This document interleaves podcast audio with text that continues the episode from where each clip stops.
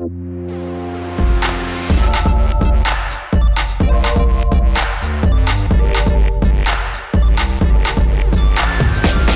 Ihr hört Rush, den Gaming-Podcast von Giga Games und Detector FM. Wir nehmen Spiele ernst und sprechen heute schon wieder über unsere Top 5 Lieblingsspiele und erklären daran gutes Game Design, denn wir haben diese Folge schon mal aufgenommen, aber ich habe meine Spur verkackt. Ich bin Christian Eichler und spreche jetzt darüber mit Alex Gilser von Giga Games. Freust du dich darauf, nochmal diese Folge mit mir aufzunehmen?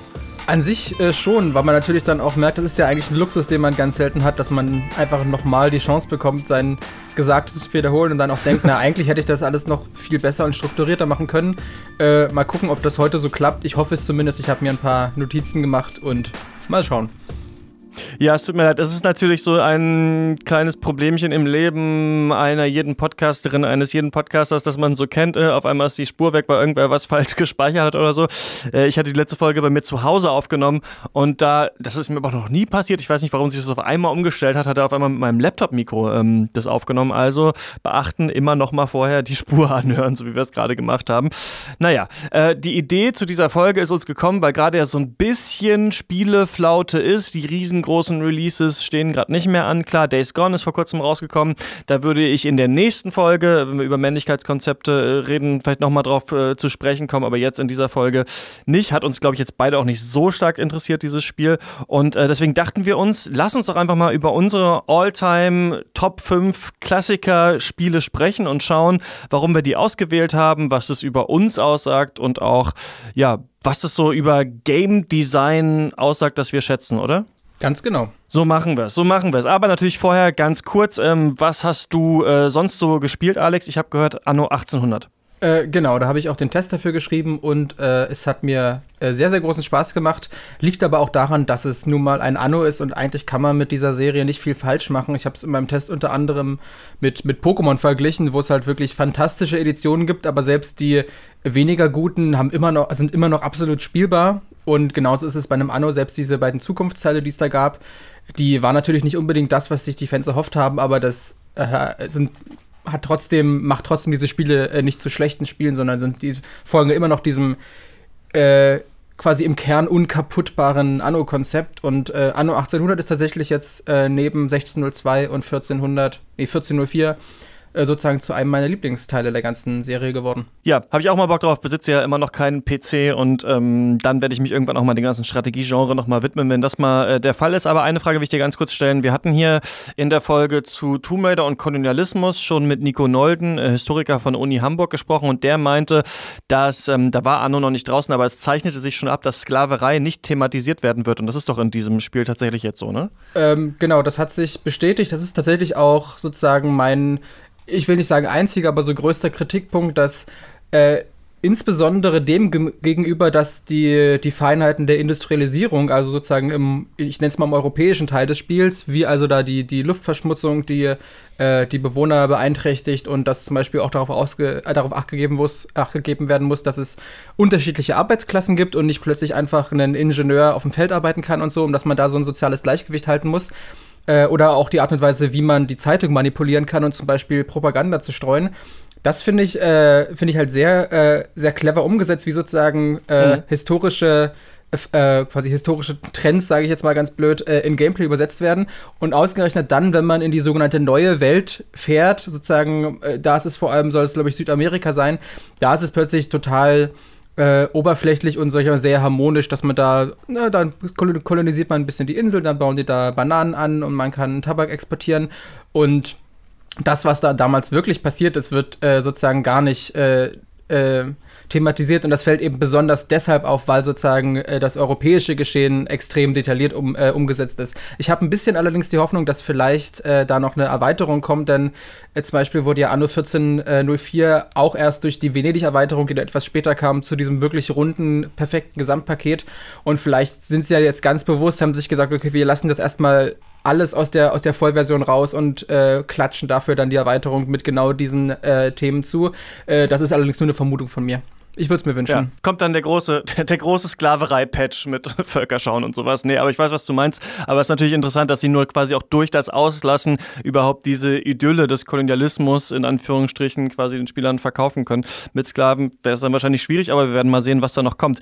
Ich habe zwei äh, Sidescroller gespielt, die beide sehr, sehr gut sind. Einmal Katana Zero ist äh, das neue Spiel von Devolver Digital, die komischerweise, nachdem sie ja Hotline Miami damals auch ähm, vertrieben hatten, irgendwie wieder auf diesem Hotline Miami Kill Room äh, Gameplay irgendwie drauf sind. Also sie, es gab ja Ape Out schon in diesem Jahr, das eigentlich Hotline Miami mit einem Affen war, der aus einem Labor ausbricht. Und jetzt gibt es Katana Zero, das quasi Hotline Miami in 2D ist. Wer Hotline Miami nicht kennt, das war ein Spiel, das so ein bisschen, ja, so in hm, 16-Bit so super Nintendo-Optik eigentlich war. Man hat es von oben gesehen und äh, so einen Killer gespielt, der durch äh, verschiedene Räume eines Hauses immer durch muss und alle Gegner äh, erschießen musste oder auch mit dem Kopf gegen die Klobrille treten. Und dazu hat so richtig geile Synthy-Musik äh, gepumpt.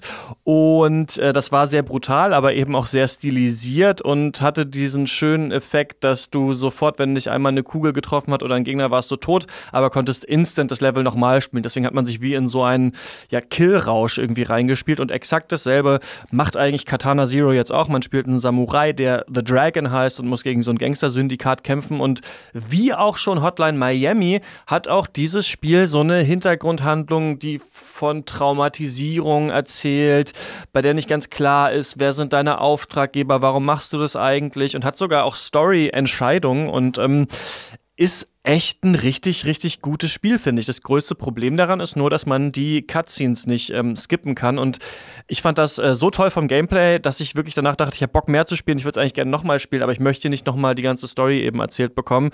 Ähm, ganz, ganz kurz, was daran so toll ist, ist einfach, du kommst in den Raum rein und ähm, kannst auch die Zeit verlangsamen, du kannst über den Boden sliden, du kannst springen. Ist wie so eine Mischung eben aus Hotline Miami und Mark of the Ninja, wer das noch kennt. Und dadurch wirst du irgendwann so Perfektionist ne, und planst so richtig jede Attacke. Also du weißt, ich renne in den Raum rein, nimm eine Flasche vom Boden auf, schmeiß sie dem Polizisten hinten an die Wand, dann kann ich oben durch die Luke durch und eine Rauchgranate werfen und irgendwie so fängt man dann an zu planen. Also ähm, total, total cooles Spiel. Und äh, das war mit Ausrufezeichen bei mir im Kalender angemerkt. Cuphead ist endlich für die Switch äh, rausgekommen. Hast du das mal gespielt? Well, Cuphead and his pal Bugman, they like to roll the dice. By chance they came on Devil's Game gosh, they paid the price.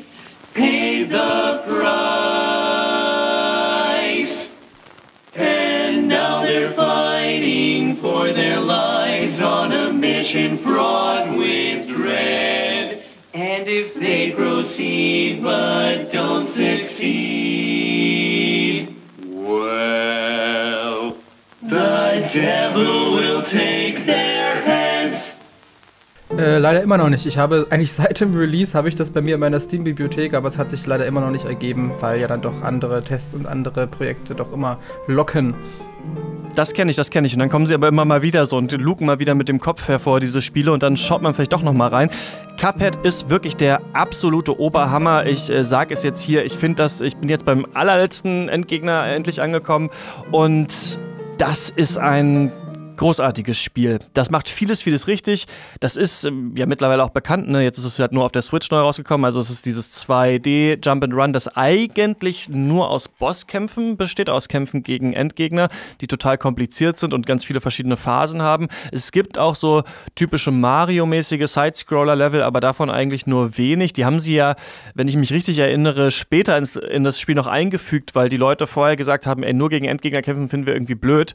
Aber die hatten Unrecht, die Leute, denn das das ist super geil in diesem Spiel, denn ich glaube, dass du in fast keinem Spiel so komplizierte und so schwierige Endgegner ähm, verbauen kannst wie in Cuphead, weil das in Cuphead witzigerweise, wie auch bei Hotline Miami und so weiter so ist, dass wenn du stirbst, du sofort wieder den Gegner anfangen kannst zu spielen. Im Gegensatz zu Dark Souls oder Sekiro, wir haben darüber schon gequatscht, wo du immer erstmal wieder dahin rennen musst und vielleicht eine Cutscene wegdrücken musst und so. Und dadurch sind diese Gegner so kompliziert und bauen sich in so viel verschiedenen Phasen und Arten auf, mit so viel verschiedenen Mustern, dass es es gerade so, finde ich, erträglich ist, diese Muster auswendig zu lernen, weil du ja immer wieder bis zu Phase 5 kommen musst, um überhaupt erstmal Phase 5 zu sehen. Und das Geile, was Cuphead aber auch noch hat, ist, dass die Gegner ähm, wenn die pinke Projektile auf dich schießen, dann kannst du diese Projektile canceln, also indem du springst und wenn dich das Projektil gerade so berührt, nochmal springen drückst. Und das ist natürlich total schwer, wenn noch 20 andere Projektile auf diesem Bildschirm sind.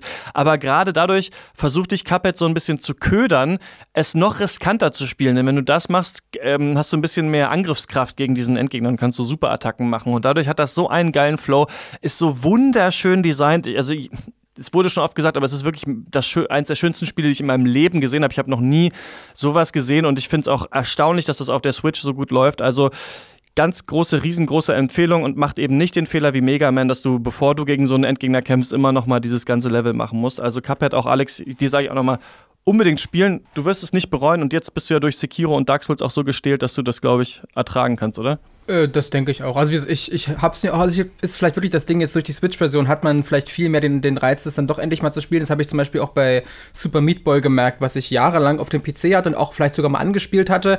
Aber erst durch die Switch hatte ich dann äh, plötzlich die, ich sag mal so, die Zugänglichkeit, dann so ein Spiel auch zu spielen, weil man Voll. einfach mal durch Voll. den, aus dem Standby-Modus raus, zwei Minuten spielen, Standby-Modus wieder aktiviert und man, das ist, es ist nicht so ein Ritual, irgendwie den PC äh, anzuschalten oder die Konsole hochzufahren. Äh, aber da du noch, da du über äh, Katana Zero gesprochen hast, ich finde es übrigens auch mal als kurzes Aside echt spannend und äh, überraschend, äh, was äh, Devolver Digital da über die Jahre immer wieder an, an äh, verblüffenden Sachen abliefert. Ich habe die auch damals seit Hotline Miami auf dem Schirm und seitdem, gerade wenn, wenn es sind ja eigentlich Spiele, die man traditionell im Indie-Bereich erwarten würde und diese haben äh, bekommen dann sozusagen, sozusagen durch Devolver sozusagen so ein bisschen so ein, so ein Mainstream-Publikum und das finde ich echt. Ja, so ein Siegel, ne? Ist fast wie so ein, wie so ein, wie so ein Gütesiegel, ja. Genau, und das finde ich ein echt eben nur richtig gute Sachen ein. Genau, ein Spiel, was ich zum Beispiel, worauf ich mich schon sehr freue, das soll wohl im Sommer erscheinen, heißt äh, Gato Roboto. Und das ist wenn man ganz ehrlich ist, ein ganz dreister Metroid-Klon, beziehungsweise also Metroid oder auch Super Metroid, aber der Clou ist, es ist einerseits komplett schwarz-weiß, erinnert vom Grafikstil sehr an Minute und man spielt eine Katze. Das ist sozusagen ein, die nennen es auch in, intern ein Catroidvania und das durfte ich auch auf der Amaze äh, letztens schon anspielen äh, und das hat mir wirklich großen Spaß gemacht, aber liegt halt im Kern auch daran, dass es im Grunde Metroid ist und äh, damit kannst du halt auch nicht so viel falsch machen. Ja, also Devolver Digital machen, also ne, will jetzt hier keinen Publisher über den Klee loben. Äh, Pico Nico zum Beispiel und The Swords of Ditto haben mir von denen nicht so gut gefallen, waren aber trotzdem visuell interessant und interessante Spielideen. Also da, da läuft wirklich richtig viel gut. Annapurna Interactive ist auch noch so ein, so ein, so ein, so ein Indie-Publisher, der echt gute Sachen macht. Aber, ähm, ach, das habe ich mir mehrfach aufgeschrieben. Ich wollte es jetzt einmal sagen, weil mir das immer wieder beim äh, Cuphead-Spielen eingefallen ist. Ein Tipp von mir für alle, denen äh, Bosse in Sekiro und auch in Cuphead zu schwer sind, und das gilt auch für die ganze Souls-Serie, aber ich habe erst bei Sekiro angefangen, das zu tun, ist, einfach mal die Hintergrundmusik ausmachen. Wenn du die Hintergrund, die Bossmusik ausmachst, kannst du natürlich die ganzen Tells, die der Boss hat, ne, also welche Attacken er macht, viel einfacher hören. Und gerade bei Sekiro, wo es ja viel um Blocken geht, geht es dann leichter. Cuphead habe ich sogar gemerkt, bin ich besser drin, wenn ich komplett die Musik ausmache und einen Podcast höre oder sowas. Also man hat dann so eine gewisse Art Automatismus auch. Aber das ist so ein kleiner, so ein kleiner Cheat-Trick für mich, für Leute, die keine richtige Cheats benutzen wollen. Einfach mal die Musik ausmachen. Du bist noch da? Ich bin immer noch da, ja. Dann kommen wir jetzt zu unseren Top 5. Ich dachte, du wärst eingeschlafen hier bei meinen tollen Tipps. Nee, ich habe hab nur die Hintergrundmusik ausgemacht. Spielen. das ist die Hintergrundmusik ausgemacht, genau. Äh, zu unseren Top 5 Games of All Time. Wir dachten, wir machen das einfach mal ähm, und schauen mal so, was wir da über, über uns lernen können. Wie bist du denn da rangegangen, so eine Top 5 dir zusammenzustellen? Denn es ist gar nicht so einfach. Genau, ich habe vor allem darüber nachgedacht, welches die Spiele gewesen sind, die mich sozusagen in meiner äh, ich, ich sag's mal ganz blöd, in meiner Gamer-Aufklärung irgendwie vorangebracht haben, wo ich gemerkt habe, okay, das ist wirklich mal äh, was Neues, so habe ich das Medium noch gar nicht gesehen oder, oder auch anders betrachtet. Das, das kannte ich vielleicht schon, ich habe es aber noch nie in dieser Perfektion ausgeführt gesehen und habe darauf basierend eben eine Liste erstellt. Dann allerdings teilweise auch mit, mit Spielen, die vielleicht schon äh, modernere und möglicherweise auch bessere Äquivalente haben, aber in dem Fall habe ich mich dann eben für das, das Original entschieden, das mich zum ersten Mal mit bestimmten Konzepten äh, vertraut gemacht hat. Und ich glaube, wenn wir dann in die Liste gehen, wird man auch äh, merken, was ich damit meine. Ja, war bei mir auch so. Ich habe auch, ähm, erstmal habe ich einfach überlegt, was sind für mich wirklich so die größten, wichtigsten Spiele, die ich gespielt habe. Dann fällt einem natürlich oft auf, dass man da auch eine persönliche Historie mit hat, dass das vielleicht das erste Spiel eines bestimmten Genres war, das man gespielt hat. Aber ich musste auch ähm, ein kleines Tränchen verdrücken, dass manche Genres bei mir überhaupt nicht vorgekommen sind. Habe dann so gemerkt, ah, ich habe in diesem Genre noch nicht meinen Meister gefunden. Ich habe noch nicht mein perfektes Spiel gefunden. Also zum Beispiel kann ich schon spoilern, Rollenspiele ich habe sehr, sehr viel Skyrim gespielt und auch viele andere Sachen, aber dass ich da wirklich eins habe, wo ich sage, das ist so perfekt und das muss man in meine Top 5 rein, habe ich da ähm, leider nicht gefunden, aber ähm, natürlich viele andere Sachen.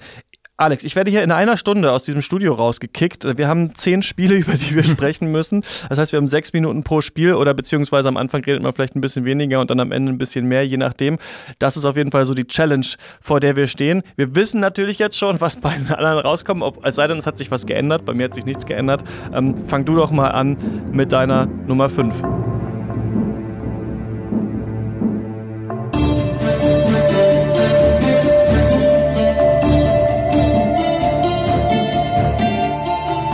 Ist es Kommandos 2? Es ist immer noch Kommandos 2. ähm, was mich äh, daran eben äh, sehr erfreut, also es ist zum Beispiel, das ist auch eines dieser Spiele, die ich heute noch äh, großartig spielen kann. Also das war ja natürlich auch, kommt noch dazu bei dieser, dieser Liste, dass es nicht nur Spiele sind, die einen extrem geprägt haben oder äh, die einem irgendwie die Augen geöffnet haben, was denn das Medium sein kann, sondern natürlich auch Spiele, die ich jetzt auch teilweise nach 20 Jahren noch problemlos spielen kann, ohne dass sie mir irgendwie altbacken vorkommen. Und das ist bei Commandos 2 äh, in, in, meinem Fall absolut so.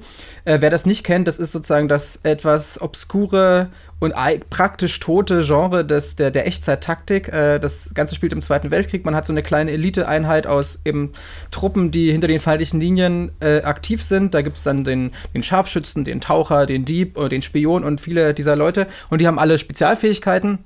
Zum Beispiel, zumindest war es ursprünglich so, war eben der Fahrer der Einzige, der der Fahrzeuge bedienen konnte. Der Spion hingegen kann sich äh, gegnerische Uniformen krallen und dann äh, ganze Patrouillen ablenken und so weiter. Der Taucher kann, äh, kann man sich denken, er kann tauchen. Und äh, dann ist es im Grunde wie ein riesiges äh, Puzzlespiel. Das ist ganz, das ist so, in so einer isometrischen Ansicht. Und äh, das Faszinierende ist gerade in Commandos 2 war für mich immer, wenn ich dann am Anfang eine Karte gesehen habe zum ersten Mal, ich habe dann rausgezoomt und dann konnte man, glaube ich, F10 gedrückt halten und alle Gegner wurden rot markiert und das hat dann immer dazu geführt, dass die komplette Karte in ein Rot gehüllt war und das wirkt halt sehr bedrohlich und einschüchternd, gerade weil man dann immer nur seine drei, vier Hanselnde hatte. Aber mhm. wenn man sich dann da sozusagen da, da durchgearbeitet und durchgepuzzelt hat und dann vielleicht mal nach zwei Stunden wieder rauszoomt und das gleiche macht, merkt man plötzlich, okay, die halbe Karte ist leer. Da hat man auch wirklich so, so richtig schön seinen Fortschritt äh, gefühlt. Und ich meinte ja gerade schon, dass es sich ein bisschen wie ein Puzzle spielt. Und was ich damit meine, ist, dass eigentlich so das äh, Herausstellungsmerkmal dieses Genres sind diese Sichtkegel. Das, ich, das heißt, du kannst immer Gegner anklicken und kannst, siehst dann so einen grünen, hin und her schwankenden Sichtkegel. Du siehst immer genau, okay, was, äh, was sehen die gerade, welchen Bereich? dann ist der noch in mehrere Bereiche eingeteilt. Zum Beispiel im hinteren Bereich, der ist ein bisschen äh, dunkler. Äh, da wirst du zum Beispiel nicht gesehen, wenn du liegst. Wenn du dann aber aufstehst, dann kann er dich doch sehen. Und im Grunde ist es dann so, dass du meistens in ein Gebiet reinkommst und dann stehen da drei, vier Wachen, die sich aber alle irgendwie gegenseitig decken. Also der, der oben auf dem Turm sieht den unten, der unten sieht den anderen, der drüben am Baum steht und der wiederum sieht einen, der gerade an der Ecke steht und raucht. Jetzt als Beispiel. Und dann musst du gucken, okay, wo ist denn jetzt in, diesem, in dieser Aufstellung irgendwo das Opening? Äh, oder wie kann ich vielleicht auch ein Opening schaffen? Dadurch kannst du dann zum Beispiel äh, zum Beispiel Zigarettenpäckchen in gerade so in die Ecke des Blickwinkels eines, eines Soldaten werfen, dann verlässt er seinen Post, um sich dieses Zigarettenpäckchen äh, zu schnappen und sofort hast du ein Opening und kannst dich dadurch ist es eigentlich es ist extrem schwer, es ist auch äh, sehr, sehr stark auf Trial and Error ausgelegt. Also das ist Man kann aber Quicksaven und pausieren. Genau, oder? eigentlich ist sozusagen Quicksave und Quickload sind so eigentlich so die wichtigsten Tasten im ganzen Spiel. Aber ich finde das gerade, weil man häufig auch einfach nur sich einfach mal fünf Minuten angucken kann, äh, wie die da langlaufen, was die für Patrouillen haben. Äh, sozusagen, obwohl es eben Echtzeit ist, hat es keinerlei Zeitdruck. Und das finde ich, äh, deshalb finde ich fast schon entspannend.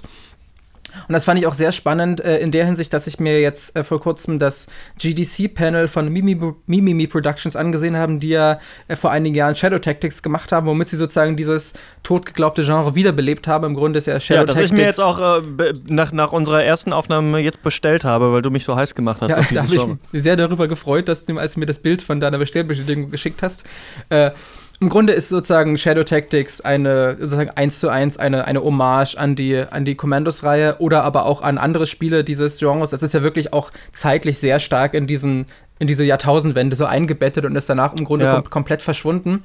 Und da fand ich es auch sehr spannend, dass zum Beispiel darüber geredet wurde, dass man gerade den heutigen Gamern, die ja irgendwie komplett auf Autosave und solche Sachen äh, oder die daran gewöhnt sind, dass man denen ja irgendwie beibringen muss, okay, in diesem Spiel ist es gewollt äh, oder sogar nötig, äh, dass du konsequent äh, schnell speicherst und schnell lädst. Das ist quasi kein, keine, äh, ich will nicht sagen eine Notwendigkeit, äh, die sich nicht umgehen lässt, sondern hey, das, das gehört zum Spiel dazu.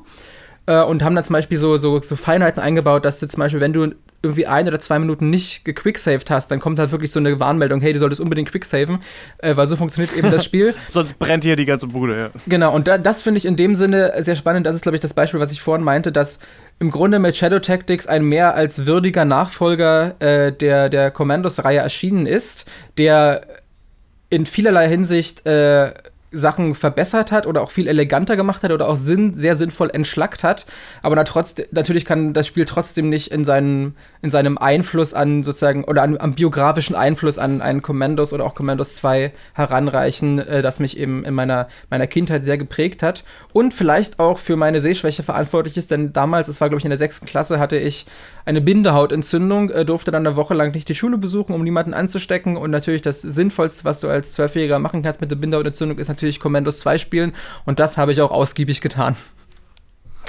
Da sprichst du was ganz Gutes an, ne, dass diese Spiele natürlich, ähm, ja, dann, die, die dann rauskommen und irgendwie alles so ein bisschen, Stückchen besser machen, ein bisschen entschlacken, natürlich nicht den Platz einnehmen können, dieser Spiele, die einem das zum ersten Mal äh, gezeigt haben. Ähm, ja, ich bin da sehr gespannt darauf, auch das mal wieder zu spielen. Jetzt ist ja wieder auch so ein bisschen Zeit zwischen den Releases, sich doch mal ein paar Sachen anzuschauen, denn was ich ein bisschen schmerzhaft vermisse in meiner Liste ist ein Stealth-Spiel. Ich bin eigentlich ein ähm, sehr großer Stealth-Freund. Ich, ich würde sagen, so Splinter Cell Blacklist ist vielleicht so das, was ich am besten fand von den Spielen, aber das fand ich auch nicht in allen Teilen genial. Metal Gear Solid 5 ist mir irgendwie zu blöde da die ganze Zeit in Afghanistan nur rumzurennen. Irgendwie finde ich ein bisschen uninspiriert. Also ähm, ich glaube, wenn es Blacklist für die PS4 gäbe, dann hätte ich das vielleicht irgendwie auch, na, wäre hier vielleicht auch rangekommen, aber vielleicht wird es ja Shadow Tactics. Ich muss mal schauen.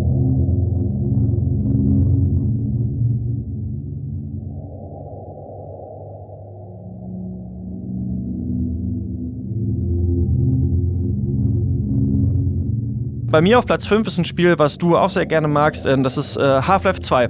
Es ist äh, gar nicht so, dass ich der größte Ego-Shooter-Fan vor dem Herren bin. Es ist gar nicht so, dass ich der größte Valve oder auch äh, Fan des Half-Life-Franchises bin. Viele sagen, ja, Half-Life 3 muss unbedingt kommen, damit uns die Story weiter erzählt wird. Ich finde auch die Story eigentlich nicht sonderlich interessant.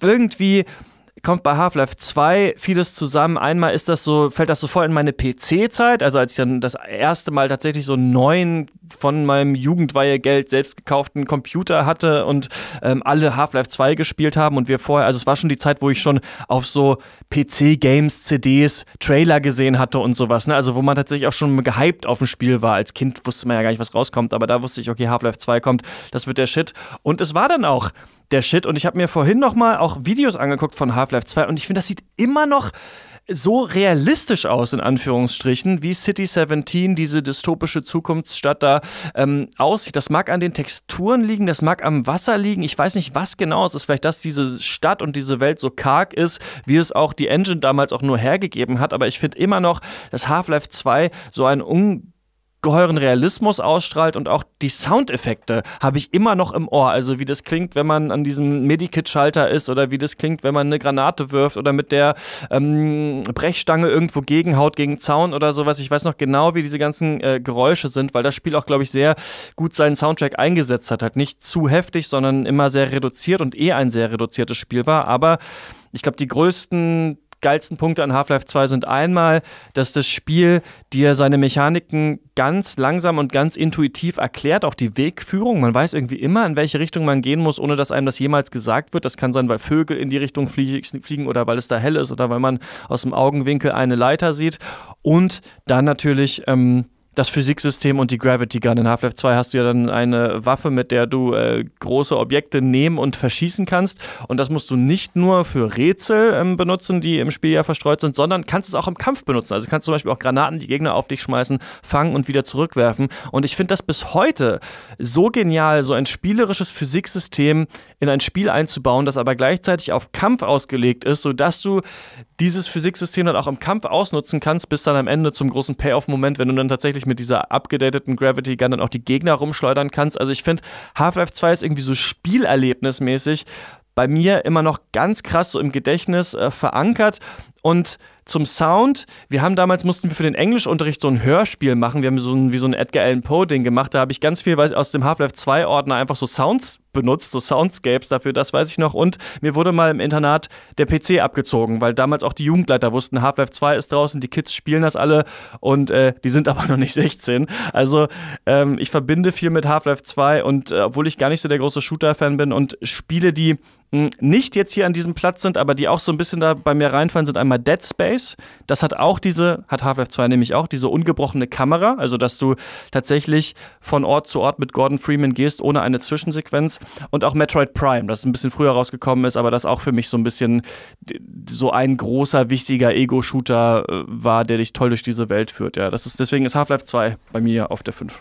Ja, da bin ich absolut bei dir. Was ich auch extrem an diesem Spiel schätze, äh, ist dieser Aspekt, den du angesprochen hast, dass es sozusagen unsichtbare Tutorials gibt, dass du immer intuitiv weißt, was zu tun ist und auch wie bestimmte, auch quasi ganz neue Mechaniken, wie zum Beispiel diese Gravity Gun, wie die überhaupt funktionieren, weil das äh, Spiel ist dir teilweise einfach nur äh, erklärt, indem es es dir äh, ganz clever zeigt. Also es gibt auch ein richtig gutes äh, Video vom, vom Game Makers Toolkit von dem YouTube-Channel. Das nennt sich, glaube ich, The Invisible Tutorial of Half-Life 2. Das, das kann ich sehr, sehr empfehlen. Und äh, was ich da auch gemerkt habe, ist, das war eines der wenigen Spiele, wo ich dann auch den Trailer gesehen habe und sozusagen dachte, okay, das ist Grafik, die ich in dieser Art und Weise noch nie vorher gesehen habe. Das war wirklich so ein so ein enormer Sprung. Ich glaube, das einzige Mal, dass es da diesen Sprung nochmal gab für mich, war bei Crisis. Äh, aber das ist natürlich auch der Zeit geschuldet, dass es eben genau diese Zeit war. Nach, also in den 90ern hat ja die 3D-Technologie sich extrem weiterentwickelt und irgendwie jedes, jedes Jahr sah es noch besser aus als äh, im Vorjahr. Und dann hat es so mit Half-Life 2 langsam sich dann diesem Zenit äh, angenähert, wo man gar nicht mehr so viel verbessern konnte. Und ich habe so tatsächlich so mal eine Kolumne darüber geschrieben, dass sich eigentlich seit Crisis, was schon vor über zehn Jahren erschienen ist, hat sich eigentlich gar nicht mehr so viel getan. Es haben sich nur noch Sachen im Detail getan, die sich irgendwann natürlich äh, zusammen addieren. Genau, aber Half-Life 2 war auf jeden Fall für mich persönlich auch der größte grafische Sprung, den ich persönlich überhaupt äh, mal äh, mitbekommen habe. Und man merkt Und das Spiel ist. Ja, ja bitte? Du? Und das Spiel ist auch so einsam, das finde ich auch toll. Also man ist ja später auch an dieser Küste unterwegs und in diesen Fabrikhallen und ich finde Half-Life 2 weiß genau, wann es auch mal Zeit ist, nicht auf Bombast zu sitzen. Wenn du wirklich nur mit diesem Boot da lang fährst, das kann, manche finden das ein bisschen nervig, aber ich finde, es äh, führt dazu, dass diese Welt so real und auch so groß wirkt, dadurch, dass du eben tatsächlich auch durch diese Welt durch musst. Das finde ich auch so schön. Also es ist auch so ein trauriges, träumerisches Spiel auf so eine komische Art, finde ich. Ja, das, das Boot ist ein gutes Stichwort, denn das Spiel hat nämlich auch äh, ein einfach ein richtig, richtig gutes Pacing. Äh, und da merkst du, diesem Spiel merkst du sozusagen an, an allen Ecken äh, den, den Polish an oder die, eben auch die, die äh, perfekt, perfekt, wie sagt man, Perfektionierung. Per, perfekt. Gut, du weißt, was ich meine. Ja. Die, den perfektionistischen ja, ja, Ansatz von, von Valve und das wurde ja auch mehrfach verschoben.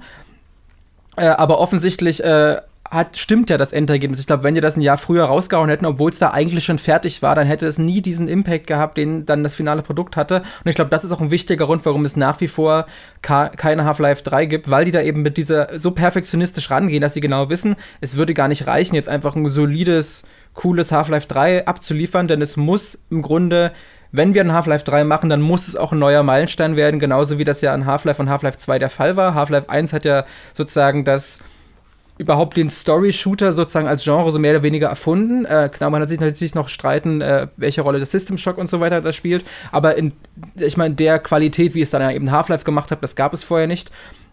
Und Half-Life 2 hat ja generell den PC-Markt komplett verändert durch den äh, böse gesagt Steam-Zwang Steam damals. Und so, stimmt. Genau. Wir müssen zu Platz 4 kommen. Bei bitte, dir, ich bitte. unterbreche dich einfach roh. Was gibt's da?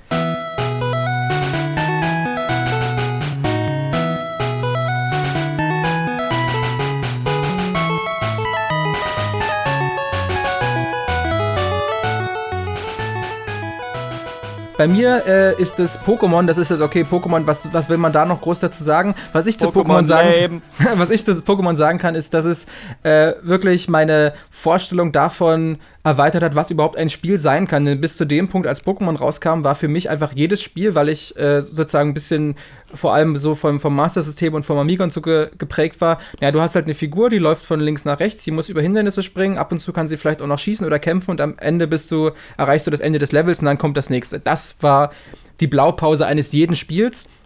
Und plötzlich bekomme ich dann dieses Pokémon in die Hand oder beziehungsweise hatte mir auch ein Freund erzählt, hier, es gibt von Pokémon, hey, der Serie, die findest du doch total toll. Da gibt es übrigens auch ein Spiel und das war halt genau meine Vorstellung, okay, du bist halt Ash, Ash Ketchum, läufst von links nach rechts durch den Wald und dann dir kommen Pokémon entgegen, über die musst du rüberspringen, um zum Levelende zu kommen. Und dann war es halt was ganz anderes. Und äh, das war halt einfach wirklich so ein, so ein Augenöffner-Moment, okay, das können auch Spiele sein. Und das ist jetzt wieder so natürlich so ein Ding, was einfach sehr stark bei mir biografisch verankert ist, weil es eben das erste war, das sowas gemacht hat. Natürlich ist es nicht das erste, sicherlich auch nicht das beste JRPG, was jemals entstanden ist, aber es war eben genau das, was für meine Biografie ausschlaggebend war. Und ein Aspekt, der mir erst viel, viel später aufgefallen ist, was ich äh, vor allem an der ersten Generation extrem schätze, ich finde, keine andere Generation hat das seitdem so elegant hinbekommen, dass es die Kunst schafft, eine eigentlich offene Welt zu haben, aber dich linear durch diese offene Welt hindurchzuführen, dass du ja schon, äh, du kommst dann, startest in Alabastia, gehst in Vertania City, Memoria City etc., ähm, aber sozusagen geschafft wird, durch, durch kleine Story-Kniffe diese, diese Offenheit einzugrenzen. Dadurch, dass zum Beispiel äh, der Pförtner dich äh, äh an, den, an den Grenzen zu, äh, zu, Moment, was ist Safronia City nicht durchlässt oder dass eben das Relaxo den Weg versperrt und du dadurch schon gezwungen bist, relativ linear die gleichen Wege wie alle anderen Spieler äh, abzulaufen. Sobald du dann diese Hindernisse allerdings überwunden hast, dann wird, wird plötzlich aus dieser großen Welt äh, so oder aus dieser vermeintlich linearen Welt so ein großes zusammenhängendes Ganzes. Und das finde ich echt extrem elegant gelöst. Und tatsächlich hatte auch, hatte ich ein Pokémon äh, in der ersten Generation diesen Moment, den, glaube ich, ganz viele immer so feiern im, im, ersten Dark Souls, wenn sie dann zum ersten Mal zum Firelink Shrine zurückkommen und merken, okay, das ist, diese Welt ist in sich geschlossen, das ist kein, keine lineare Abfolge von Leveln. Diesen Moment hatte ich, als ich sozusagen kurz vor Ende von der Zinnoberinsel nach oben geschwommen bin und plötzlich wieder in Alabastia stand und gemerkt habe, okay, ich bin gerade wirklich, ich habe jetzt die letzten 20, 30 Stunden einmal groß im Kreis gelaufen und das war auch nochmal so, so, so ein kleiner Mindfuck, obwohl ich natürlich, äh, wenn ich vorher einmal auf die Karte des Spiels geguckt hätte, was ich natürlich nicht gemacht habe, weil ich jung und dumm war, hätte ich es also vorher wissen können, aber gut, dadurch habe ich durch meine Dummheit sozusagen einen äh, bleibenden und äh, erhellenden Gaming-Moment mehr gehabt in meinem Leben.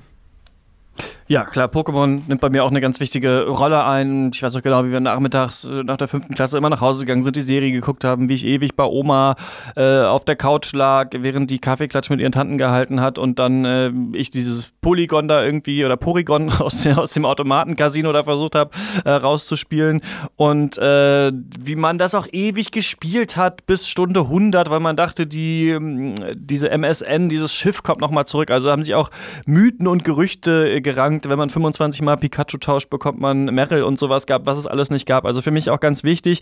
Ich für mich ist Pokémon zu Ende. Ich sage das jetzt mal ganz ehrlich, sobald kommt ja auch der Film und es gibt auch Pokémon Go und es kommen auch neue Spiele und sowas.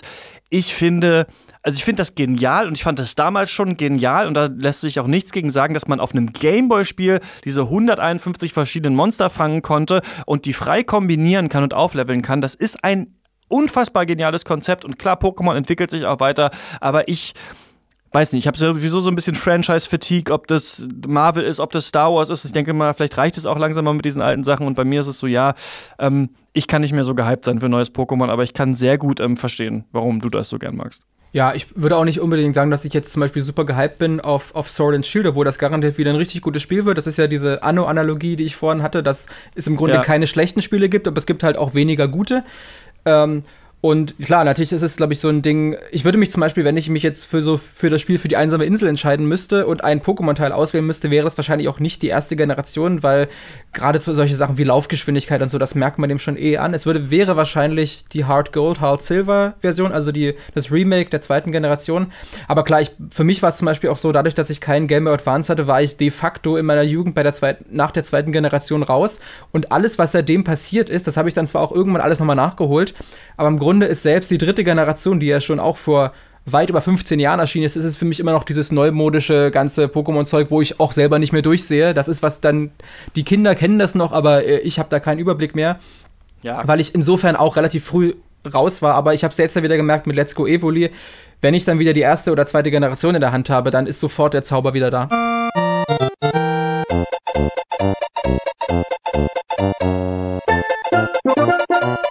Da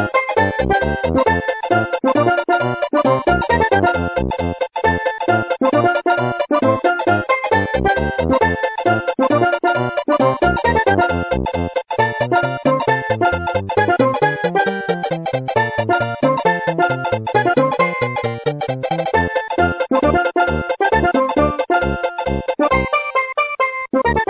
Die Zeit knapp wird, werde ich meinen Platz 4 jetzt einfach mal schnell abhandeln. Und zwar ist da ganz klassisch und ganz simpel für mich. Ähm, ich versuche jetzt hier nicht den Innovationspreis zu gewinnen. Super Mario World drauf. Nicht Super Mario Brothers, nicht Super Mario Brothers 3, nicht irgendwie Galaxy oder 64 so. Das sind alles keine Spiele, die ich in so hohen Ehren halte. Aber Super Mario World war für mich das erste Spiel, was ich auf dem Super Nintendo gespielt habe. Ich habe das gar nicht gerafft damals. Ich habe ewig Gameboy gespielt und dann kam das Super Nintendo an und man konnte auf dem Fernseher in Farbe diese ganzen Sachen spielen. Ich habe das überhaupt nicht gepeilt. Und dann habe hab ich das bekommen und ich weiß noch, dass ich das Weihnachten eine Gehirnerschütterung hatte und trotzdem unbedingt weiter Super Mario World spielen, wie mit deiner Bindehautentzündung da bei, bei Commandos 2. Also es zeigt, es, es zeigt sich schon früh bei uns, warum wir irgendwann im Games-Journalismus gelandet sind, glaube ich, weil wir damals schon nicht von den Dingern äh, wegzureißen waren hier könnten auch andere Spiele stehen. Hier könnte auch vielleicht ein Cuphead reinkommen oder auch ein Celeste oder sowas. Die sind mir ein bisschen zu neu dafür. Ähm, vielleicht N ist ein bisschen weirderes äh, 2D Jump'n'Run. Aber für mich ist Super Mario World das perfekte so rundum-Paket Jump'n'Run. Man ist auf dieser riesigen Insel. Es gibt Yoshi. Es gibt tausend geheime Abzweigungen. Die alle Level unterscheiden sich. Manche Level sind Rätsellevel. Das Ende von Cuphead ist witzigerweise, da gibt es auch so, Zufalls, so einen zufallsgenerierten Bosskampf. Das gibt es in Super Mario ähm, World am Ende auch so ein bisschen, also nicht zufallsgeneriert, aber du kannst dir quasi entscheiden, durch welche Türen du im, im letzten äh, Dungeon durchgehst und dann ändert sich immer so ein bisschen das Spielerlebnis.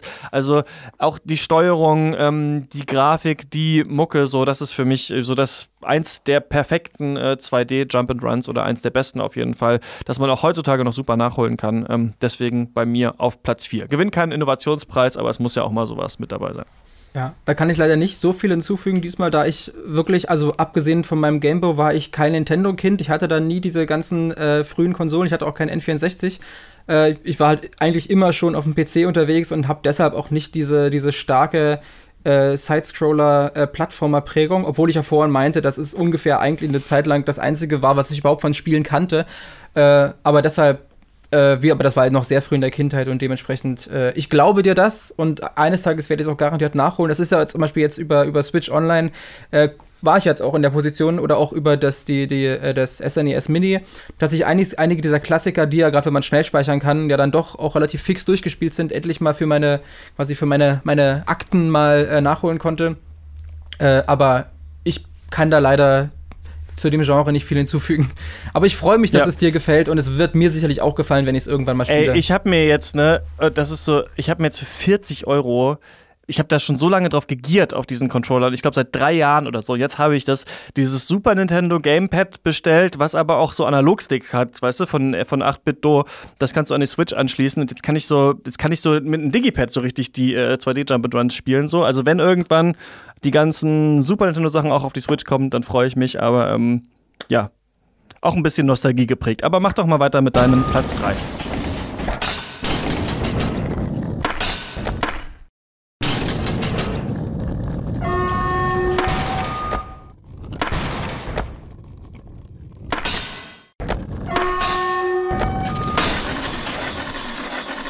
Genau, weil es so schön passt, ist mein Platz 3 Tony Hawk's Pro Skater 3. Und ich habe mich bewusst für den dritten Teil entschieden, obwohl ich die, diese ganze Reihe eigentlich mit dem zweiten Teil äh, schon entdeckt habe und der auch nach wie vor für mich fantastisch ist. Der wichtige Unterschied am dritten Teil ist, dass es den sogenannten Revert gibt. Äh, und der Revert bedeutet, dass wenn du ein, äh, also ganz kurz erklärt, das ist ein Skateboard-Spiel für alle, die es nicht kennen. Und äh, der Revert be bedeutet. Ja, vielleicht gibt es für Tony ja. Hawk, ist übrigens ein, ein Skateboardfahrer, vielleicht wissen es hier nicht mehr. Ja, das kann sein. Genau. Äh, und wenn man da eben einen, einen Halfpipe äh, macht und dann eben in die Luft fliegt und dann wieder landet, war es im zweiten Teil so, dass dann die, also natürlich das ganze Spiel basiert auf Kombos, dass man ganz viele Tricks aneinander reiht. Äh, aber diese Combo hat spätestens dann geendet, wenn man eben einen so einen Halfpipe-Trick gemacht hat, denn äh, mit der Landung, die konnte man nicht in eine weitere, einen weiteren Combo-Teil kombinieren. Das haben sie mit dem dritten Teil überarbeitet. Dann gibt es eben diesen Revert, das ist halt nochmal so ein kleiner Trick, wo man einmal sozusagen das, das Skateboard, äh, wo es sich um sich selbst sozusagen um die eine Achse dreht, also man ändert sozusagen die Fußstellung und von über diesen Trick kann man dann wiederum in einen Manual gehen und dann kann man sozusagen weiterfahren und diesen diese Combo aufrechterhalten.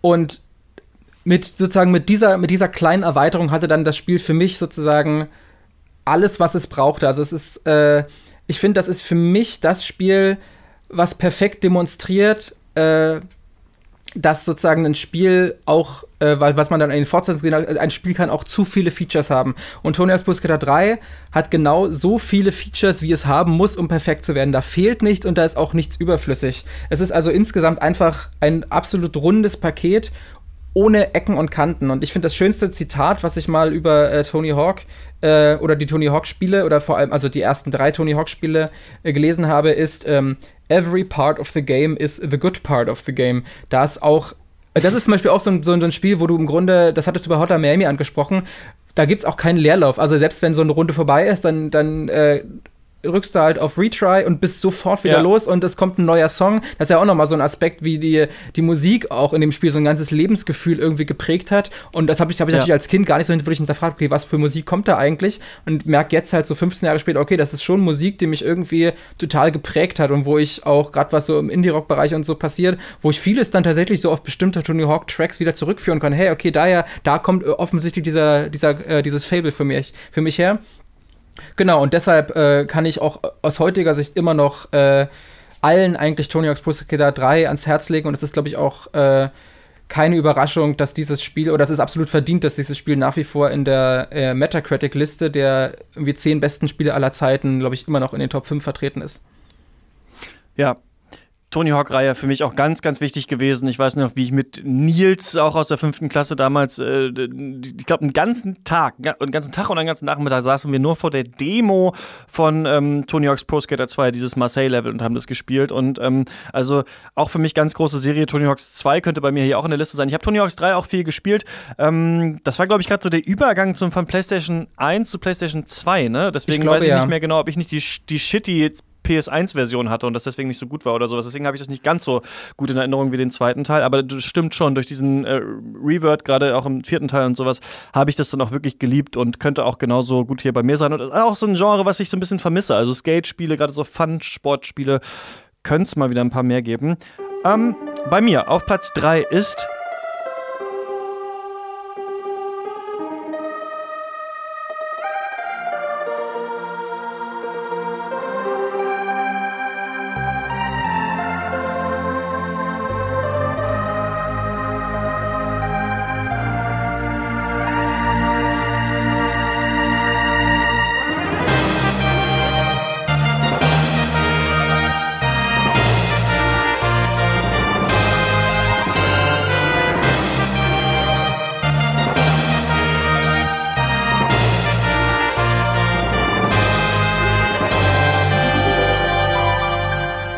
Terranigma, so ein bisschen die Odd One Out hier bei mir in der Liste. Das ist ein Action-Rollenspiel vom Super Nintendo, was ein bisschen so aussieht, auch wie ähm, A Link to the Past zum Beispiel oder Final Fantasy VI, ne, die großen Chrono Trigger, die großen wichtigen Super Nintendo-Rollenspiele. Wie gesagt, das Super Nintendo war für mich so mit so die wichtigste Konsole eigentlich, die ich je hatte. Es war gerade so nach dem Gaming-Erwachen und Gameboy dann so die ersten richtigen geilen Spiele sich gekauft und ewig mit Kumpels auch davor gesessen und gezockt. Und Terranigma ist äh, nicht so viel vertreten in so Super Nintendo besten Listen, weil es das nicht in den USA gab. Das gab es nur in Europa und in Japan und ist deswegen so ein bisschen der Zwilling oder der Stiefzwilling von ähm, von Chrono Trigger das ja es nur in den USA und in Japan gab, aber irgendwie nicht in Europa. Und deswegen haben hier immer Leute, die früher mit dem Super Nintendo aufgewachsen sind, kein Chrono Trigger gespielt und kennen vielleicht Terranigma und äh, mit den US-Amerikanern ist es umgekehrt. Ganz kurz, was daran so geil ist. Einmal das Kampfsystem, das ist anders als äh, bei Final Fantasy VI zum Beispiel eben nicht rundenbasiert, sondern so eher so wie bei Zelda, actionorientiert, aber so, dass du verschiedene Moves hast. Also du kannst rennen und mit der, du hast immer so einen Speer, mit dem Speer so zustechen und du kannst ähm, stehen bleiben und ganz viele viele Speerstiche verteilen oder du kannst springen. Also da musst du auf dem Pad auch wirklich auf Rennen drücken, springen, fast wie so bei so einer Fighting Game Combo und dann auf diesen Speerknopf und dann slidet er so durch die Gegner durch, fast wie bei Tony Hawks bei einem Grind oder so. Und das ist ein unglaublich cooles Spielgefühl, obwohl sich das überhaupt nicht ändert. Also man spielt es 40, 50 Stunden, keine Ahnung wie lang und es sind immer die gleichen Moves und auch wenn du die Waffen auflevelst, kriegst du immer wieder die gleiche Waffe. Aber es hat einfach Bock gemacht und was auch so geil war an Terranigma war, dass man normalerweise kennt man das ja in so Rollenspielen, bist du in so einem Dorf am Anfang, wachst du in so einem Bett auf, dann musst du irgendwie raus in die große Welt, dann kommt der Bösewicht, dann weißt du, dass du die Welt retten musst und so weiter und so fort. In diesem Spiel bist du auch in einem Dorf, aber das Dorf ist unter der Erde, in so einer seltsamen Zwischenhohlraum, keine Ahnung was, in der Unterwelt eigentlich. Und dein Dorf ist ganz idyllisch, aber da draußen ist wie so eine kalte Eiswüste, die von Lavaflüssen durchzogen ist. Und irgendwann werden die Dorfbewohner versteinert und du musst in so verschiedene Tempel, um sie wieder zu entsteinern und musst dann schließlich an die Oberwelt Welt, auf unsere Erde, um die Welt wieder zu bevölkern. Und das ist so episch und aber auch so todtraurig, das habe ich immer noch so stark im Gedächtnis. Also, du bist nämlich am Anfang auf dieser kargen Erdoberfläche und es gibt nicht mehr mehr Pflanzen und da musst du durch so ein ekliges Sumpfgebiet und gegen so einen Boss kämpfen. Auf einmal ist die Welt wunderschön wieder von Pflanzen bevölkert und du kannst mit den Pflanzen sprechen. Dann kommst du irgendwann ins Tierkönigreich und erwächst die Tiere wieder, kannst mit den Tieren sprechen und irgendwann bist du dann bei den Menschen tatsächlich in Lhasa, bei den Buddhisten und ähm, da ist dann auch der Buddha und so weiter und äh, kannst dann auch mit denen sprechen. Dann kannst du aber nicht mehr mit den Tieren sprechen. Also, du gehst dann zurück zu den Tieren und merkst dann, du kannst sie nicht mehr verstehen, weil du die Welt so weit entwickelt hast, dass, ähm, dass, dass die Menschen eben nicht mehr mit den Tieren kommunizieren können, weil sie selbst eine Sprache mittlerweile entwickelt haben. Da gibt es dann auch noch so einen Städtebausimulator, das habe ich alles nicht gemacht. Auch krasse Twists, warum das eigentlich so ist, ob du nicht vielleicht doch der Böse bist. Und was auch geil ist, so ganz bitterböse Momente, in denen du kannst, äh, so eine Ziege rettet dich dann und frisst dann ihren toten Ehemann auf. Oder es gibt so eine Zombie-Stadt, die erst so aussieht wie so eine normale Stadt und lauter so super psychomäßige Sachen, Liebesgeschichten, die Gebrüder Wright, also es ist so ein bisschen wie Forrest Gump und ein JRPG zusammen, die Geschichte der Menschheit. Wer das nicht gespielt hat, kann ich, äh, kann ich nur empfehlen, das mal nachzuholen. Und es ist ein bisschen wie dieses Spiel äh, Crosscode, das aktuell so ein bisschen abgeht von deutschen Entwicklern, das bald auf die Switch kommt. Also ganz viel Liebe für Terranigma. Ja, ich kannte es leider gar nicht, da ich ja bereits meinte, dass ich so, so gar keine äh, Super Nintendo-Expertise habe aus meiner Kindheit. Aber deine Erklärung äh, es klingt halt schon so, als wäre das ein sehr, sehr weirdes Spiel teilweise. Vielleicht ist das ja auch der Grund, warum äh, sie nie das Risiko ein wollt, eingehen wollten, das auch in den USA äh, rauszubringen, weil da gerade damals sicherlich der Markt noch äh, deutlich mainstreamiger eingestellt war. Äh, ja, ist auf jeden Fall super. Was, was mich so ein bisschen schmerzt, ist auch, dass es, glaube ich, nie, also auch jetzt für so Switch oder so kommen wird. Das hat man, ich weiß nicht mal, ob das das mal für die Wii oder so gab. Also das habe ich nicht, also da kann ich nur sagen, Emulator holen und das da irgendwie spielen, weil ich glaube, das kriegt man einfach nicht mehr. Oder natürlich, wenn man noch ein Super Nintendo hat. Äh, aber ja.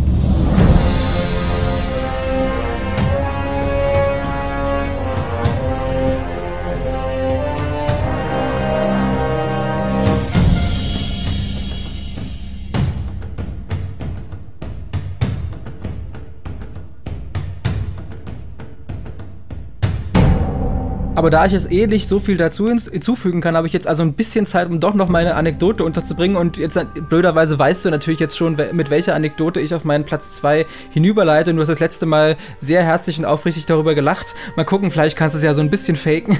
Und zwar, ja, äh, das ist meine, meine ich Einleitung. tatsächlich aber vergessen. Ich weiß es tatsächlich nicht. Ja, dann wird es dir wieder einfallen. Und zwar, äh, als ich noch acht Jahre alt war, da lief 1999 der wunderbare Film Star Wars Episode 1 im Kino. Und äh, wenn man da als achtjähriges ah, ja. Kind diesen Film sieht, dann leuchten natürlich die Augen und man ist überzeugt, okay, das ist der beste Film aller Zeiten oder zumindest der beste Film, den ich jemals gesehen habe. Und da habe ich mich natürlich sehr gefreut, äh, dass es da auch eine offizielle äh, Videospieladaption davon gab, die ich natürlich unbedingt haben musste. Und die Schlussfolgerung war ja sehr naheliegend, okay, wenn das der beste Film aller Zeiten ist, ist das ja logischerweise auch das beste Spiel aller Zeiten.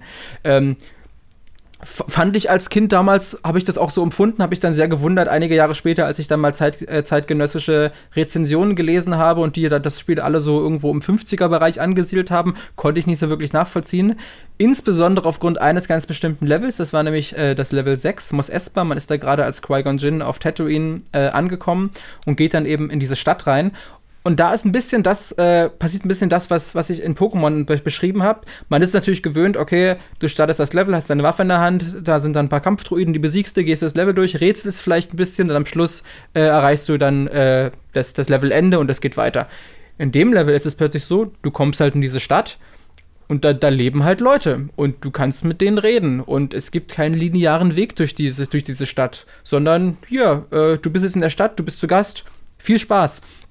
Und das war wieder so ein absolut augenöffnender Moment, dass ich merkte, hey, okay, ich muss, ich muss hier gar nicht kämpfen. Keiner tut Danke, mir was. George Lucas. Genau, ich, ich kann einfach nur mit den Leuten reden. Ich habe sogar, ich habe Dialogoptionen zur Auswahl. Manche, manche Leute geben mir kleine Aufträge, bevor ich dann wieder Belohnungen bekomme. Und äh, das wurde ja dann relevant, als man dann tatsächlich dann in der Stadt Anakin getroffen hat und Anakin sagt, hey, ich würde gern voll gern bei diesem äh, Podrace äh, äh, Podrace-Rennen, wollte ich jetzt sagen, aber was heißt das? Also äh, bei dem Podrace äh, mitmachen, aber mir fehlt noch der richtige Motor und dann ziehst du halt los und tauschst dann teilweise, fängst du an, irgendwie Motorteile gegen irgendwelche anderen Sachen zu tauschen, damit er da mitmachen kann.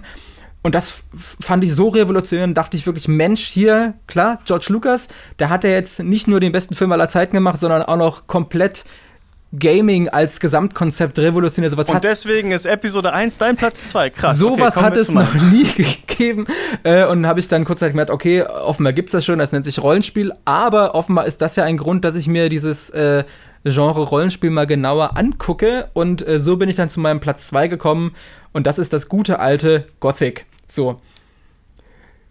Jetzt ist das Gelächter ja. leider ausgeblieben, aber äh, ich, äh, ich hoffe, dass zumindest einige der Zuhörerinnen ja. und Zuhörer meine, meine Anekdote wertschätzen können. Aber es muss ich ja immer noch süß. erklären. Ich kann mir vorstellen, wie der kleine Alex das, sich das denkt. Ja, äh, erzähl doch mal, ähm, ich habe das nicht schon mal gehört, aber äh, ich habe ja Morrowind damals so geliebt. Das war für mich total ja. krass, die Freiheiten, die man da hatte. Ne? Elder Scrolls 3, ähm, riesiges Rollenspiel. Ich kann eigentlich hingehen, wo ich will. Dann habe ich ja mir irgendwann mal Gothic 2 gezeigt. Da hat mir irgendwie nicht gefallen, wie der Hauptcharakter läuft, wie der so über eine Ecke biegt. Und ich dachte, okay, habe ich keinen Bock drauf. Ciao und bin raus. Und das fand ich so witzig, wie man auf einmal so aufgrund von irgendeiner Entscheidung irgendwo anders abbiegt und dann nie zum Gothic-Fan, zum Piranha Bytes-Fan und so weiter, dann auch jetzt zum gebrannten Kind wird, dann mit Gothic 3 und den ganzen weiteren Spielen. Aber erzähl doch mal, warum ist Gothic 1 so toll?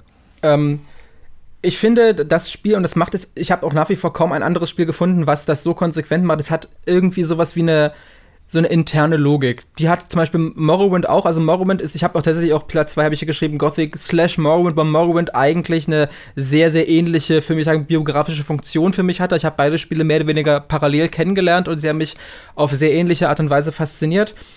Was ich mit innerer Logik meine, ist zum Beispiel äh, allein, wie die, die Welt begrenzt ist. Also das spielt in so einer Minenkolonie und diese Minenkolonie, die ist äh, von, das ist quasi wie, eine, wie so eine Strafgefangenenkolonie, die müssen da Erz abbauen für den Krieg und diese Kolonie ist von einer, einer äh, magischen Barriere umgeben und plötzlich hast du eine ganz logische aus der Story heraus stammende Erklärung, warum halt diese Welt nicht unendlich groß ist und warum du irgendwann an eine Levelgrenze kommst und das halt keine unsichtbare Wand ist, sondern diese magische Barriere, die dich halt auch wirklich, wenn du da versuchst durchzugehen, dann würdest du halt sterben. Äh, ein weiterer Punkt, der das, finde ich, sehr gut illustriert, du ist. Magst offene Welten, die aber eigentlich nicht offen sind, merke ich dann jetzt. Ja, oder nach Pokémon und Gothic. Beziehungsweise offene Welten, die in irgendeiner Art und Weise eine eine logische Begründung haben, dass du halt nicht einfach, also ich finde zum Beispiel, wenn, wenn heutzutage Spiele sagen, hey, das ist doch total cool, wir haben hier voll die riesige offene Welt, du kannst machen, was du willst, dann höre ich automatisch, okay, du kannst machen, was du willst, es ist eh alles egal. Nichts, was du machst, hat irgendwelche wirklichen ja. Konsequenzen. Und das finde ich halt schön an Gothic, dass dass eben genau diese Sachen alle irgendwie Hand und Fuß haben und dass, sich, dass, dass man sich da was bei, bei, dabei gedacht hat. Was zum Beispiel auch schön finde, dass es im Spiel standardmäßig keine Karte gibt. Du kannst nicht einfach auf M drücken und du siehst, wo du bist, sondern du müsstest, kann erst, und das passiert erst nach einigen Stunden, findest du dann in, äh, im alten Lager, das ist eine der großen Siedlungen, findest du einen Kartenzeichner und wenn du halt genug Geld hast oder auch wenn du ihn verprügelst und sein Inventar plünderst, das geht auch, dann komm, bekommst du eine Karte und auch erst, erst dann kannst du den Kartenbildschirm äh, im Interface aktivieren. So lauter so kleine Kniffe, die halt ja total logisch sind, aber andere Spieler halt einfach nicht machen würden. Äh, oder zum Beispiel auch, weil ich meinte, du kannst ihn niederschlagen und ihn das klauen. Das bedeutet nicht, dass du ihn umbringen musst. Du kannst auch, weil das ist ja doch ein sehr raues Strafgefangenenlager, da kann es halt gerade am Anfang passieren, dass du einfach mal von Leuten überfallen wirst aus dem Lager und die schlagen dich nieder, aber die bringen dich nicht um. Das ist quasi nochmal eine extra Aktion, jemanden umzubringen. Aber du kannst auch einfach Leute niederschlagen und dann danach redet man drüber, sagen, ja, okay, hier, Mensch, äh, das legst mal tatsächlich in Ruhe, ich habe meine Lektion gelernt. Äh, und das finde ich toll. Und du hast dadurch auch ein wunderbares äh, Gefühl von Progression, weil du wirklich als absoluter Niemand in dieser Welt anfängst. Du bist wirklich äh, ganz, ganz unten in der Nahrungskette sozusagen und hast dann schon irgendwie mit der ersten Spitzhacke Probleme, dich überhaupt gegen einige der Standardgegner zur Wehr zu setzen. Und wenn du dann da aber 20, 30 Stunden reinsteckst und äh, wirklich das Gefühl hast, es ist so ähnlich ist es ja auch bei Dark Souls, wirklich merkst, okay, ich, ich schaffe es langsam, diesen äh, Herausforderungen äh, gewachsen zu sein, dann habe ich ein ganz, ganz anderes Gefühl von Progression, als wenn ich zum Beispiel in einem Skyrim von Anfang an gesagt bekomme, du bist übrigens der Auserwählte, du hast Götterkräfte, hier geh doch mal einen Drachen töten und dann gucken wir mal. Ähm, weil du ich habe zumindest in einem Skyrim nie das Gefühl gehabt, dass irgendwas, was, ich, was in dem Spiel passiert oder was ich in dem Spiel bekomme, dass ich das irgendwie erarbeitet oder verdient habe. Und in Gothic sozusagen da äh, ich wollte gerade sagen, sparst du dir jeden Erfolg vom Mund, aber ich glaube, du weißt, was ich, was ich damit sagen will. Meine Wortfindungsstörung ist gerade etwas, nimmt gerade etwas äh, überhand. Und äh, tatsächlich. Ja, das war beim letzten Mal genauso. Da hast du dich auch bei, hast du dich auch bei Gothic so in Rage geredet ja. und immer noch ein und jetzt noch genau. das und dies und das. Ja, genau. Äh, Aber klar, ist ja, ist ja klar. Das ist, ist, ist die Liebe, die ja. dich äh, stammeln lässt. Und da finde ich es auch sehr schön an Gothic oder was das erste Morrowind auch noch hatte. Das ist dann irgendwie für mich erst ab Oblivion Berg abgegangen, dass es keine mitlevelnden Gegner gibt, sondern du an sich kannst du von Anfang an diese gesamte Welt äh, frei erkunden. Es wird halt nur nicht viel bringen, weil ich ja gerade schon meinte, selbst die Standardgegner gegen dir am Anfang äh, äh, sind ein ordentliches Problem. Und äh, deshalb brauchst du am Anfang auch gar nicht darüber nachzudenken, in das Ork-Gebiet zu gehen, was ungefähr knapp die Hälfte dieser ganzen Weltkarte ausmacht. Wenn du dir das aber sozusagen verdient hast und wenn du erstmal eine Rüstung hast, die, die, die auch äh, insofern ganz organisch verdienen musst, indem du erstmal ein Mitglied so einer Fraktion wirst. Du kannst nicht einfach äh, irgendwo eine coole Rüstung im Dungeon finden, sondern nein, du musst ein, ein äh, ein Mitglied dieser Gemeinschaft werden. Da musst Leute finden, die für dich bürgen, die dich vielleicht auch beschützen können, äh, die dir die sozusagen die, die dir Job anbieten und dann kommst, bekommst du erst an die, an die richtig gute Ausrüstung. Und ich finde, ein Spiel, was das sogar noch besser macht, ist äh, Gothic 2. Und ich liebe den ersten Akt von Gothic 2, weil da sozusagen nichts anderes passiert, als dass du in die Hauptstadt dieser Welt kommst und einfach nur vier, fünf, sechs, sieben, acht Stunden damit beschäftigt bist, Bürger dieser Stadt zu werden. Du musst also mit den Leuten reden, du musst sozusagen auch äh, sozusagen in, in irgendeiner Handwerkslehre, also du darfst nicht Bürger werden, bevor du nicht irgendwie ein Handwerk hast, um sozusagen der Stadt was beitragen zu können. Äh, und das ist einfach, das Spiel bringt dich sozusagen dazu, auf einer Gameplay-Ebene einfach ein Teil dieser Welt zu werden und in dieser Welt zu leben und es nicht einfach nur darum geht, hier ist dein Schwert, bring ganz, ganz viele äh, Monster um und wenn du irgendwann Level 10 bist, dann, dann reden wir weiter, sondern das Spiel bringt dich eben dazu, wirklich mit dieser Welt auf eine nachvollziehbare und in Anführungsstrichen realistische Art und Weise zu interagieren und das schätze ich wirklich sehr daran.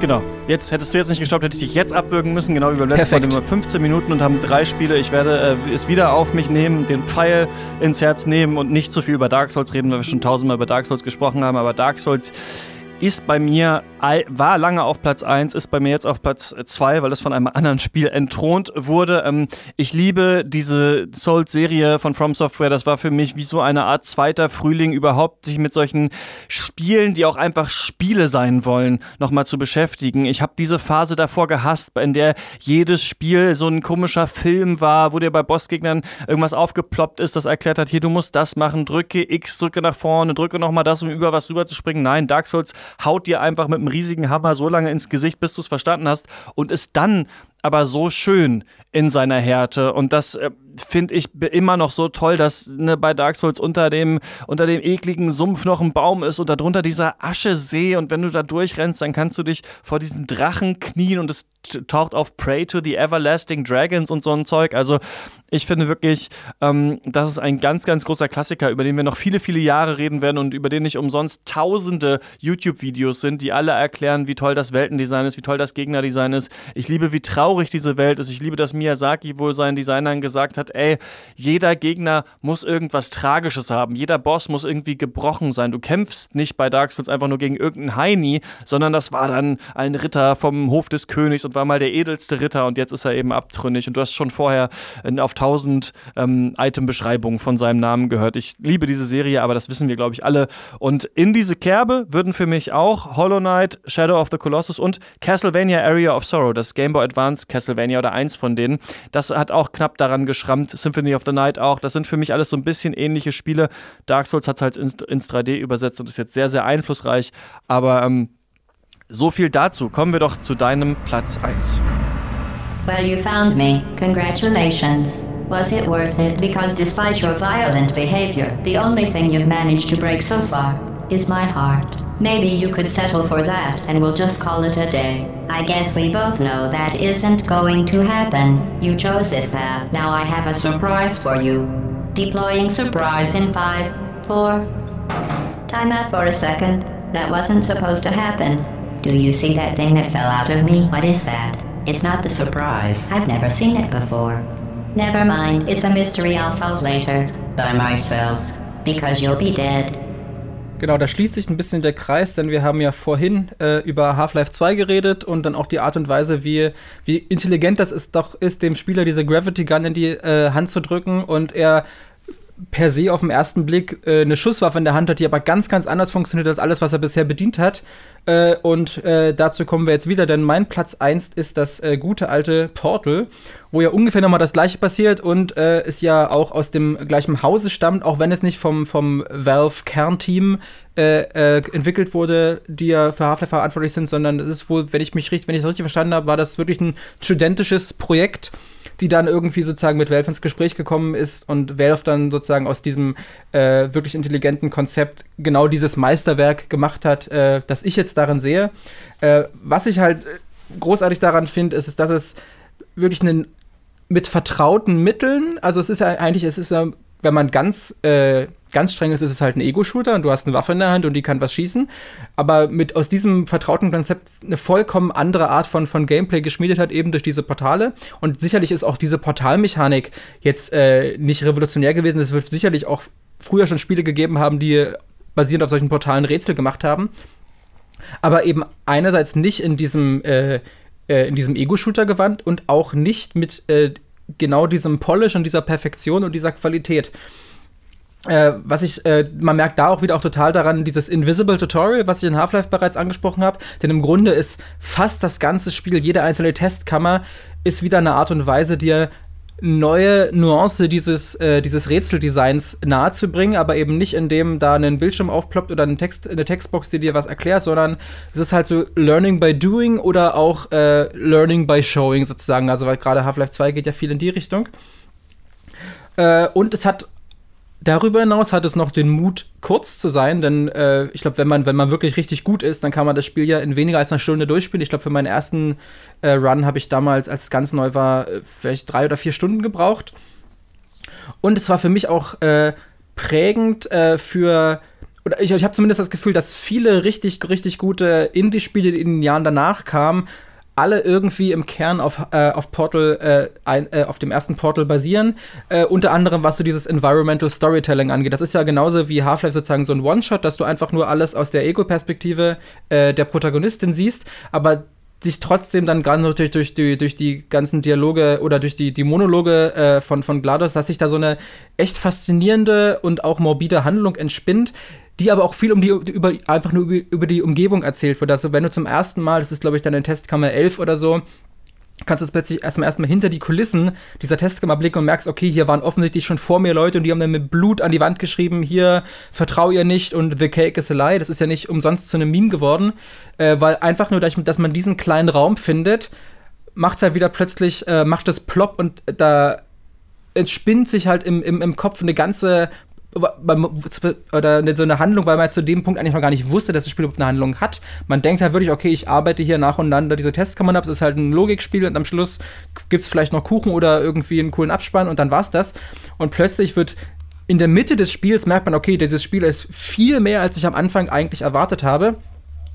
Und äh, das sind äh, Aspekte, die ich dann in, in sehr, sehr äh, äh, großartigen Indie-Spielen wiederentdeckt habe. Das eine ist A Gone Home, was es übrigens auch gerade bei auf der Humble-Webseite kostenlos zum Download gibt, was auch noch mal diesen Aspekt des Environmental Storytelling äh, perfektioniert hat, aber auch diesen Aspekt, dass man äh, wie in Pokémon oder in Gothic linear durch eine offene Welt geführt wird, denn im Grunde erkundest du da ja ein, einfach ein Anwesen einer Familie und da ist halt keiner zu Hause und du gehst einfach durch die Räume.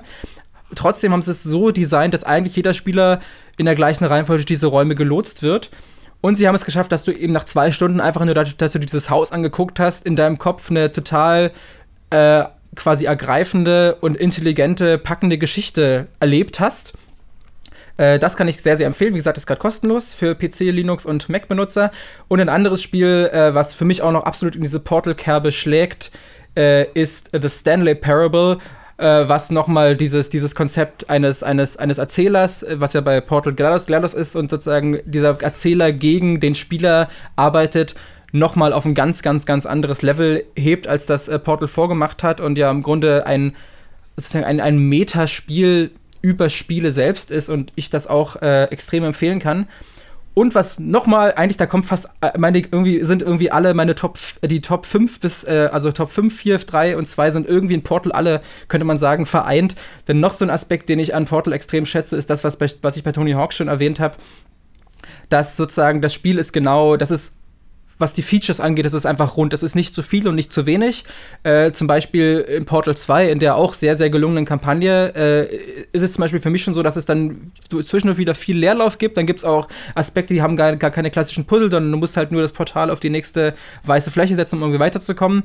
Und Portal 1 ist halt so reduziert, dass so ein, so ein Leerlauf gar nicht äh, entstehen kann und es fehlt aber auch eigentlich nichts. Und das Einzige, also, oder was nicht das Einzige, aber was sie wirklich sehr, sehr sinnvoll ergänzt haben in Portal 2 ist dieser fantastische Koop-Modus aber selbst den braucht ein Portal 1 nicht, weil es sozusagen mit seinen wenigen, aber dafür unfassbar gut durchdachten und gepolischten Mitteln äh, sozusagen ein, ein Gesamtkonzept abliefert, an dem es sozusagen keine Ecken und Kanten gibt. Und das schätze ich daran sehr. Ja, habe ich auch beide Teile geliebt. An den ersten Teil nicht mehr so große Erinnerungen wie an den zweiten, weil es schon so ein bisschen zurückliegt. Ne? Waren Orange Box Zeiten bei mir auf, der, auf dem PC, glaube ich, damals sogar auch noch.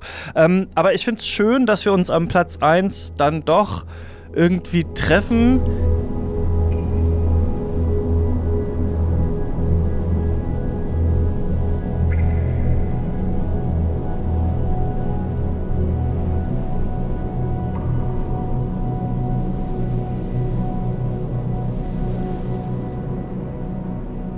In dem wir beide ein Ego-Puzzle-Spiel bei uns auf der 1 haben, obwohl wir wahrscheinlich schon zigtausende Rollenspiele und Shooter und was nicht alles gespielt haben, aber irgendwie ähm, beide hier so ein schönes Puzzlespiel auf der 1 haben. Und bei mir ist auf äh, Platz 1 meiner Lieblingsspiele The Witness von Jonathan Blow, der Nachfolger äh, zu Braid, ähm, das ich immer noch ein bisschen nachholen muss. Und das ist ein Spiel, also The Witness jetzt, das ich in dieser Form noch nie gesehen habe. Das ist für mich wirklich, ähm, steht nochmal, thront nochmal über allem anderen.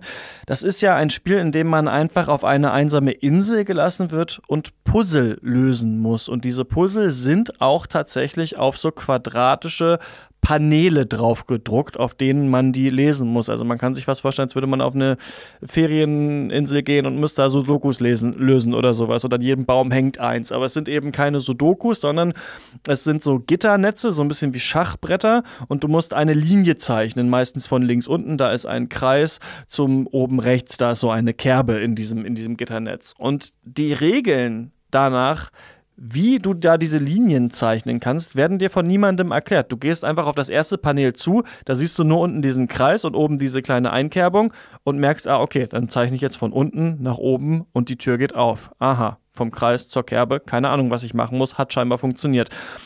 Irgendwann kommst du an ein Panel, da sind zum Beispiel schwarze und weiße Vierecke drauf auf diesem Panel und du merkst, hm, hier kann ich die Linie nicht mehr überall lang zeichnen, denn manchmal wird mir ein Fehler angezeigt, da geht es nicht weiter dass es weitergeht, bedeutet meistens ein neues Panel daneben leuchtet auf, an das du jetzt ran kannst.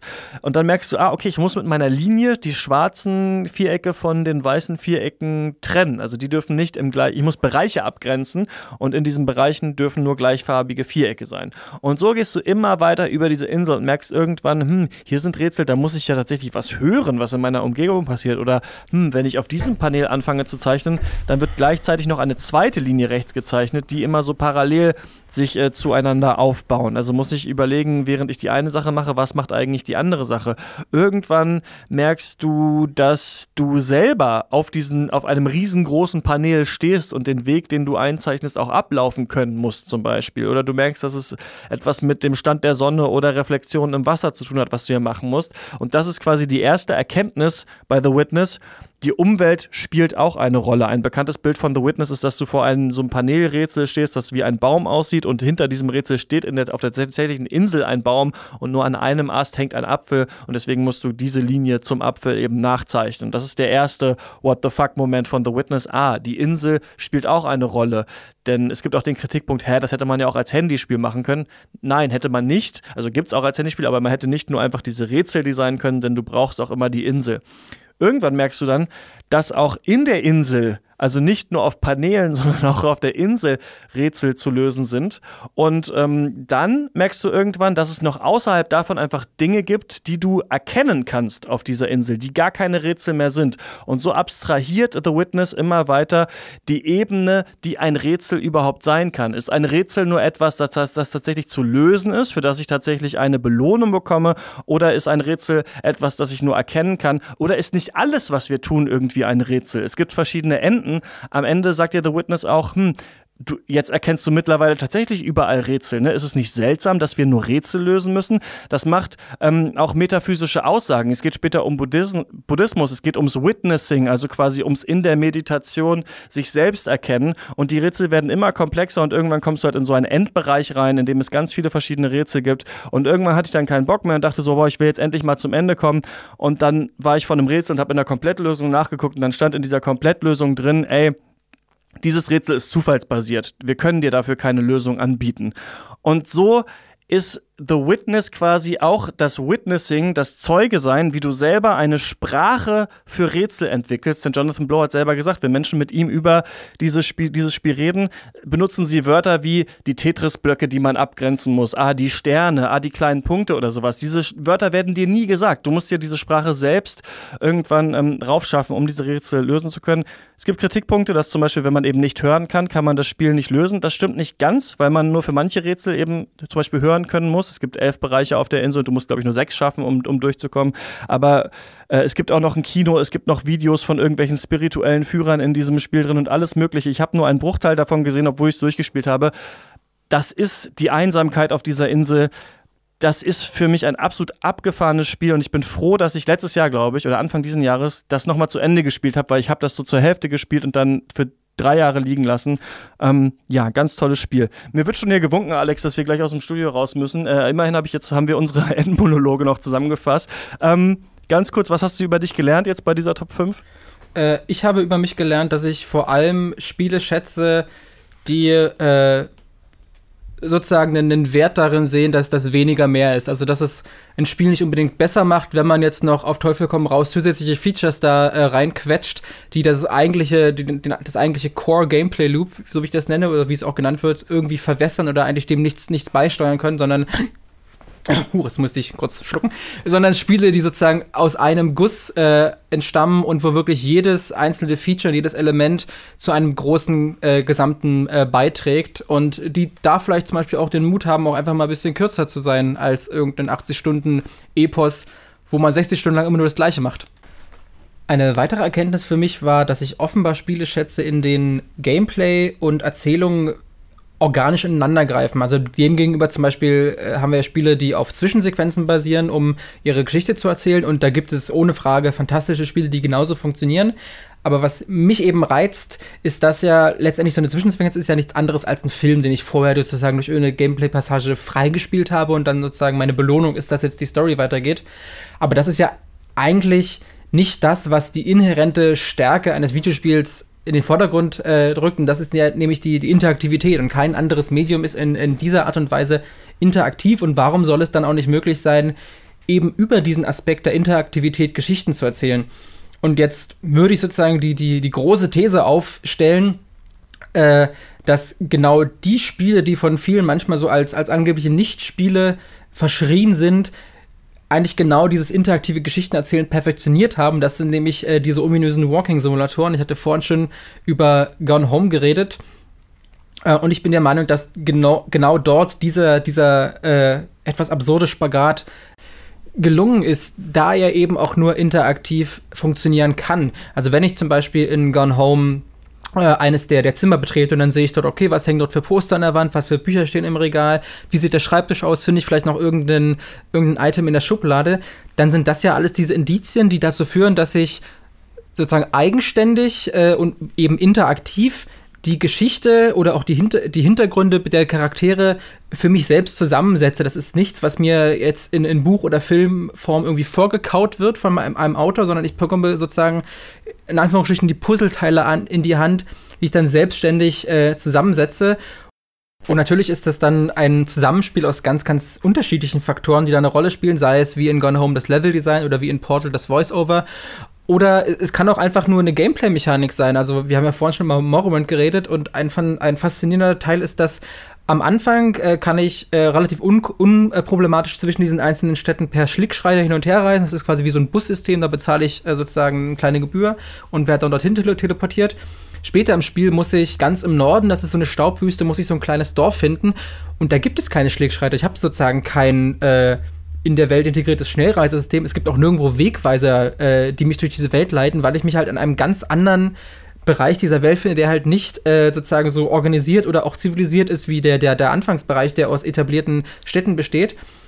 Und einfach durch diese Tatsache, dass ich sozusagen am Gameplay merke, dass ich mich auf einer ganz, ganz anderen Art und Weise durch diese Welt bewege, als ich es in den Stunden zuvor getan habe, ist ja übersetzt auch einfach eine Aussage über den Teil der Welt, in dem ich mich, in dem ich mich befinde. Und das hat ja eine Aussage über die, über die Kultur und über auch die, die Geschichte dieses Dorfes, was ich suche und wie die Bewohner da leben.